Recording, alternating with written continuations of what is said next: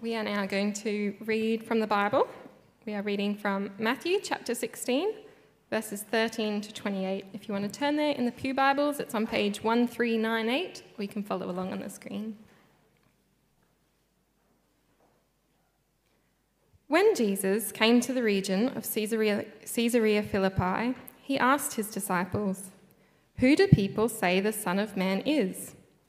They replied, Some say John the Baptist, others say Elijah, and still others, Jeremiah or one of the prophets. But what about you? He asked. Who do you say I am? Simon Peter answered, You are the Messiah the Son of the living God. Jesus replied, Blessed are you, Simon, son of Jonah, for this was not revealed to you by flesh and blood, but by my Father in heaven. And I tell you that you are Peter, and on this rock I will build my church, and the gates of Hades will not overcome it. I will give you the keys of the kingdom of heaven. Whatever you bind on earth will be bound in heaven and whatever you loose on earth will be loosed in heaven. Then he ordered his disciples not to tell anyone that he was the Messiah. From that time on, Jesus began to explain to his disciples that he must go to Jerusalem and suffer many things at the hands of the elders, the chief priests, and the teachers of the law, and that he must be killed, and on the third day be raised to life. Peter took him aside and began to rebuke him, saying, Never, Lord, he said. This shall never happen to you. Jesus turned and said to Peter, Get behind me, Satan. You are a stumbling block to me. You do not have in mind the concerns of God, but merely human concerns. Then Jesus said to his disciples, Whoever wants to be my disciple must deny themselves and take up their cross and follow me. For whoever wants to save their life will lose it, but whoever loses their life for me will find it. What good will it be for someone to gain the whole world yet forfeit their soul? Or what can anyone give in exchange for their soul? For the Son of Man is going to come in his Father's glory with his angels, and then he will reward each person according to what they have done. Truly, I tell you, some who are standing here will not taste death before they see the Son of Man coming in his kingdom. Thanks, Beth. Keep your Bibles open there, and we're going to work our way through that text together. I'm going to pray for us that we might hear and understand and respond rightly to God's word.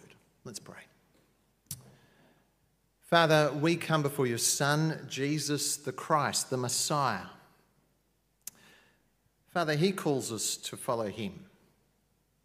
We ask that we might hear His call today and respond in repentance of faith. We pray that in Jesus' name. Amen. If um, you've booked a flight recently, you'll know that when you go to book an airline ticket, uh, you get bombarded with optional extras. You know what I'm talking about, don't you? Uh, there's the basic ones like which class of seat you go, uh, you have, that's kind of standard, or the baggage, you know, that's often an optional extra that you can have. But there's a whole bunch of others now, like carbon offsets, optional. Uh, in flight entertainment, optional. A comfort pack, whatever that is, optional. Food, optional. Optional, optional, optional. Actually, I was reading uh, about an airline in Europe where they're thinking about making the seat itself optional where you can stand in the plane attached to what basically look like a, a pole with a seatbelt on it, right? So even the seats are becoming optional. We're used to this kind of idea, whether it comes to airline tickets or to cars or to houses. There's the basic package and then there's the optional extras. You know, you can choose to bring them on or not. Um, here's a, a question I want to ask you What about things in the Christian life? Are there aspects of the Christian life that are optional?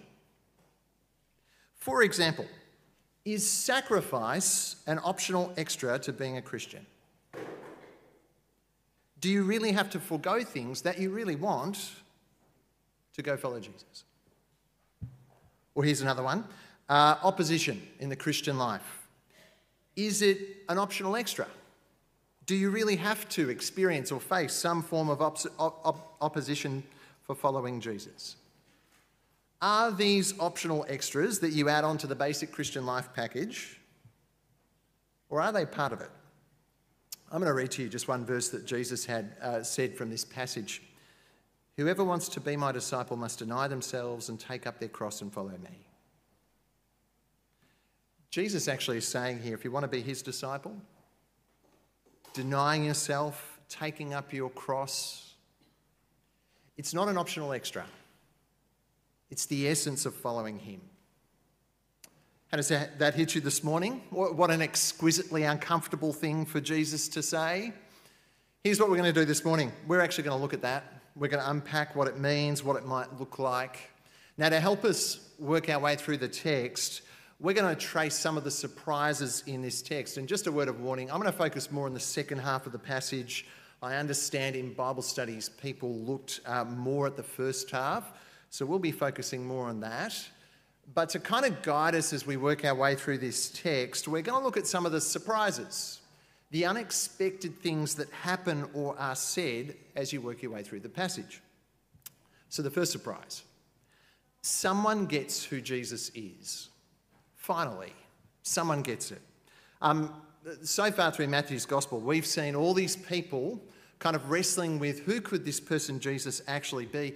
Even his disciples don't seem to get that Jesus is the King, the Son of God. They're kind of mystified as to who the identity of this person Jesus that they're following, who he actually might be, even after miracle after miracle. They can't connect the dots between those miracles and Jesus' identity. So much so that last week, in the last episode that we looked at, Jesus said to his disciples, I think in a moment of frustration, You have little faith. Don't you get what all of this feeding of thousands is all about? Do you not get it? And then if you come on to verse 13, after 16 chapters of wondering who this Jesus might be, Peter finally makes a breakthrough. Come down to verse 13 with me. When Jesus came to the region of Caesarea Philippi, he asked his disciples, Who do people say the Son of Man is? They replied, Some say John the Baptist, others say Elijah, and still others Jeremiah or one of the prophets. But what about you? He asked. Who do you say I am? Simon Peter answered, You are the Messiah, the Son of the living God.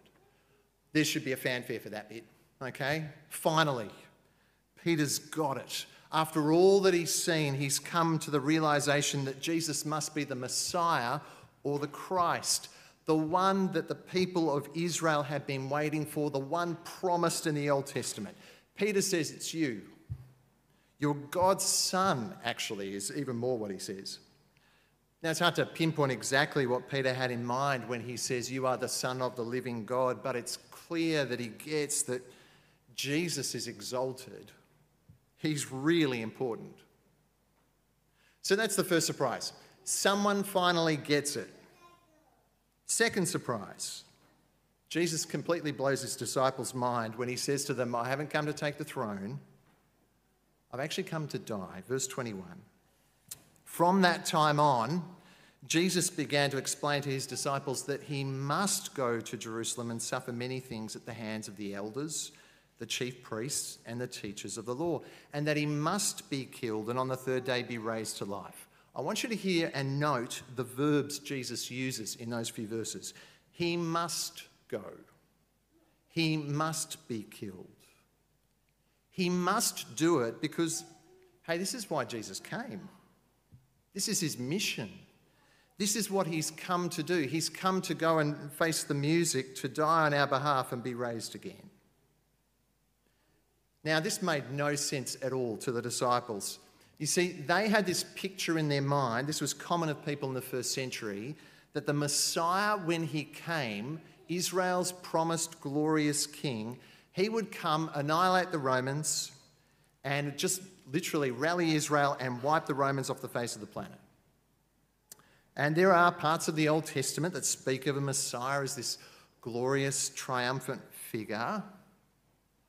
But here's the thing when you read through the Old Testament, there are also those moments where the Messiah, we're told he will come and suffer. Uh, we looked at Zechariah recently, and in Zechariah 12, it spoke about the Messiah who was to come, and he would be, we're told by the prophet, pierced. It's also there in the Psalms, right through the Psalms. It's there in Isaiah the prophet. But they had chosen to ignore those bits and focus on the more glorious aspects of the coming Messiah. And so when Jesus says to them, Hey, by the way, I've come to suffer and to die, they are absolutely gobsmacked and horrified. No, Jesus. Now, for those of you who don't follow cricket, um, let me just indulge me here. I just want you to know that Australia is actually playing well. All right? We've recently won the World Cup. We beat New Zealand just last week, where we won the World Test Championship. I, I apologise if anyone follows another team, but we're the best. I want you to imagine, though, on the eve of the next Ashes series, the Australian captain, Pat Cummins, he's the captain, he calls a press conference. He fronts the cameras and he says, uh, Everyone, I just want you to know that we're going to lose. We're going to suffer humiliation. We're going to lose all five tests against England by at least an innings. And if you're an Australian cricket supporter, you'd be saying, uh, Sorry, Pat, that is not right. That's what England is meant to do. Okay? I think that is the way that Jesus' speech would have landed in the ears of his disciples. I've come to lose. Peter actually takes Jesus aside and he says, uh, Sorry, Jesus, you haven't really kind of understood this whole Messiah thing. You need to calm this stuff down about dying. Jesus responds to Peter with, Man, what is one of the hardest things in the whole New Testament? Verse 23 Get behind me, Satan. You're a stumbling block to me. You do not have in mind the concerns of God, but merely human concerns. He doesn't say to him, Now, Peter, I just want to correct your understanding of the Messiah a little bit. It's a little bit wrong. No, he actually says it's satanic, it's of the devil. What a thing to say. I actually wonder, though, if you can remember Jesus' temptation by the devil in Matthew chapter 4. Do you remember how the devil puts Jesus through this series of temptations? And one of them was the, the evil one took him up to a high place and he showed him all the kingdoms of the world. And he said to him, Look, all of these can be yours, Jesus. Just bow down and worship me. Just bow down and worship me. In that moment, the devil was offering Jesus the crown without the cross. Do you see how Peter is coming to Jesus here with the same offer, the same temptation? Uh, Peter is grabbed onto the human concerns of glory and comfort and security, and he wants a Messiah who's going to bring all of that. He doesn't like all of this talk about Jesus coming to suffer and die. Okay, keep coming with me. Third, last surprise here. Jesus actually takes it one uncomfortable step further. He says to his disciples, Not only will I come and die, if you want to be my follower, my disciple, you need to as well. You're saying that you want a cross. Verse 24. Then Jesus said to his disciples, Whoever wants to be my disciple must deny themselves, take up their cross, and follow me. Let me put that in another language. Um, taking up a cross is not an optional extra. No, actually, just like the Lord Jesus went to suffer and to die, he's calling us into a life of sacrifice at the very least. It's part and parcel of being a follower of Jesus. Now, I want to unpack the phrase because it's kind of dense deny yourself and take up your cross. What, what does Jesus mean by deny yourself? Um, you might be relieved to know that I, I don't think he's talking here about a life of asceticism uh, where you live like a monk and you deny yourself things like food, and you wonder if it's okay to eat breakfast, for example. I don't think Jesus is talking about that. I actually think it's something more challenging. To deny yourself is to turn your back on the life that you had designed for yourself, To turn your back on your own rule over your life? Maybe that's another way of putting it. So that we can go and follow Jesus. Then, when Jesus says to take up your cross, he's talking about another step here where we so identify with Jesus that we too are willing to take up a cross to follow him. Um, I think we miss just how drastic that statement is because I think that the idea of a cross has been somewhat domesticated. Uh, the cross in the first century was not a religious symbol that adorned church buildings everywhere or people wore it as a necklace or an earring. Uh, in the first century, it was the symbol of capital punishment. It was associated with shame and pain. Jesus is saying to his disciples, if you want to come after me, pack a noose. Wow, do you hear it? Do you feel the weight of that? It is that stark and surprising. Jesus is saying, look, if you want to come after me and follow me, be prepared for that. Uh, let me summarize what we've been seeing as we work our way through this text. Denying yourself, laying down your life, taking up your cross. They're not optional extras, it's the essence of following after Jesus. Um, I heard this story of a, um, one of those American megachurch preacher types, the, the kind that we have on TV here in Australia really late at night or really early in the morning, right? One of those kinds. Uh, this preacher was talking on his television show about this little moment that had happened for him where he's sitting on the plane and he was wondering about the downturn that was facing the American economy at that time. And he was concerned about what it would mean for his church and for his income. And apparently, sitting there on the plane, he had this moment of clarity and he blurted out, This will not touch me. This recession will not touch me. Uh, he did go on to say that he normally doesn't blurt things out on a, on a plane with other people there, but he forgot that he wasn't on his private jet. That happens to all of us, don't you reckon? Even to the best of us. Anyways, after he blurted that out, the guy sitting next to him asked him if everything was okay, if anything was wrong, if he could do anything. And he, apparently he turned to the man and he said, This recession will not touch me because I'm a child of the king. Because I belong to the king, it won't touch me. Friends, let me just say really clearly Jesus doesn't promise that. He doesn't promise that if we're followers that we get a, a free pass on sacrifice and suffering because, hey, we're a child of the king. In fact, he actually says something very different. He says to us, if you want to follow me, it isn't a life of moving from one glory to the next. It's actually the way of the cross. Now, friends, I'm wondering if you're thinking, what, what, exactly does this look like, though? Right? Jesus speaks in this metaphorical language of taking up your cross. What does it concretely look like to take up your cross to follow Jesus? I want to suggest to you this morning that I think it's going to look different for all kinds of different people. Following Jesus and taking up your cross looks different depending on the situation that God has placed you in. For some of us, here's what I think it means it might mean per- persevering in the trials and tribulations of life. Whether that is persevering with a child who's running away from Jesus, or persevering with economic hardship, or through the illness of a loved one, that might be in your situation taking up a cross.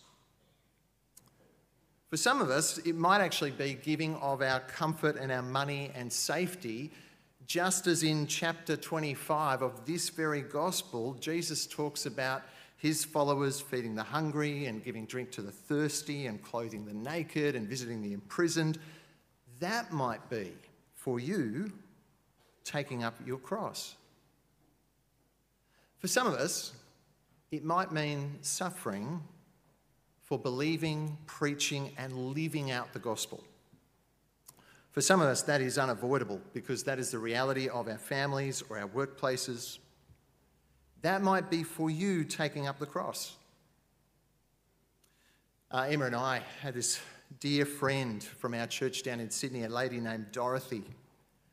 She had been converted at a Billy Graham crusade and she had faithfully followed Jesus, even after being converted later in life. And that caused ongoing friction in her family. It was really hard for her. I think she was taking up her cross just to follow Jesus. Friends, for some of us, taking up your cross might simply be that work of turning away from sin and saying no to the sin that keeps on entangling you. That might be denying yourself and taking up your cross to follow Jesus. I hope you can see, I reckon taking up your cross can be seen in so many different ways, but they are all an expression of what it is to deny yourself, to take up your cross, to go follow Jesus. Now, in this passage, Jesus doesn't just tell us that we should take up our cross and follow him, he also t- tells us why we should do it. And his motivation here for why we should do this is because, I don't know how else to summarize this, but to say that we, we take the long term view. Have a look at the last few verses of the passage. Jesus puts everything in the frame of the judgment that is yet to come.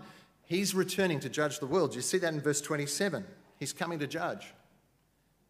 That fact, that reality should reframe the way that you and I look at life. So, verse 25, reading it in that kind of context, he can say, Whoever wants to save their life will lose it, but whoever loses their life for me will find it.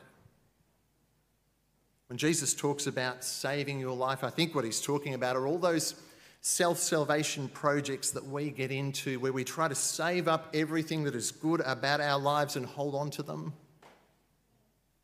However, Jesus says here, paradoxically, if you lose your life for me, you're going to get it. Because when Jesus returns, when you look ahead to what is to come, you see that any loss for him is not forever. At the judgment, everything that has been done will be brought out into the open and Jesus will put all things right. Maybe I can put this another way. Um, Jesus is saying to us, there isn't any sacrifice that we make on his account that is not repaid there is joy to come. Lose your life for me? Well, you won't really. You won't forever. Here's my question for you this morning Do you believe Jesus when he says that? Do you believe him that there is something better yet to come? It might seem like a sacrifice now to give up on something for Jesus' sake, but it would be worse, Jesus says, to, to live for something that, well, doesn't matter. You see what he says there in that next verse? What good is it to gain the whole world and to lose your soul? Oh, friends, that's a good verse for us to hear. Because you and I, as we wake up on a Monday morning, we are going to be given a parade of things to go and give your life to. Sometimes, many times, they can be good gifts from God. But we can take them and make them of such enormous importance that we live for them. And all of a sudden, having this job is going to fulfill you, or having this holiday is going to fulfill you, or a bathroom renovation is going to make life better. We can take that good gift and make it ultimate. But if we take the long term view, it puts all of that back into perspective. What does it profit us to get all of that? To gain the whole world, but lose ourselves? I think Jesus, in these verses, he's opening our horizons so that we can actually remind ourselves of the end as well as the present, to put things in their right place. Now, friends, I cannot read this text without feeling deeply challenged. I find this a really really challenging text. And my guess is that for a lot of us here this morning, this passage, a passage like this, can leave us paralyzed because it is so countercultural. Jesus' call to take up your cross, follow me, it can be so guilt inducing or so uncomfortable that we simply try to forget, forget it and move on to other things. Here is something that I think really helps us to hear this word of Jesus and to remember it. And that's to remember we take up our cross because Jesus first took up his. so that we might enter the kingdom. You see, before Jesus tells his disciples to deny themselves and take up their cross, he said first, No, I'm going to the cross. I'm going to suffer and die so that you might be saved. Jesus isn't calling you and me to a life of self salvation again by taking up your cross, where you're trying to save yourself again, but now it's through cross bearing. No, no, no. This is a call to follow someone who took up the cross for you. We take up our cross because Jesus first went to the cross for us, and that makes him a saviour worth following. Now, our, our friend Dorothy, that I mentioned earlier, um, Dorothy, this lovely older lady, I'm not trying to be rude here, but just simply to say that her face was covered with wrinkles, with deep lines, from the hard life that she had known because it had cost her to follow Jesus. Here's one of the things that Emma and I just loved about Dorothy. She was a person of deep joy. And she had been ever since she first heard about Jesus at that Billy Graham crusade many years before. Uh, Emma would say actually that most of Dorothy's wrinkles were smile lines. I, I enjoy that. She rejoiced in following her Saviour. Dorothy knew that he had gone there for her, and that's a Saviour worth following. Why don't I pray that we would?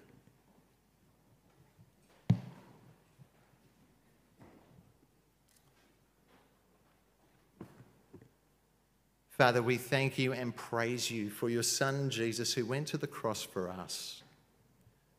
Father, we pray that, that the vision of who, who Jesus is, our Saviour who died for us, would so fill our hearts and minds that we might take up our cross and follow him. We pray this in his name. Amen.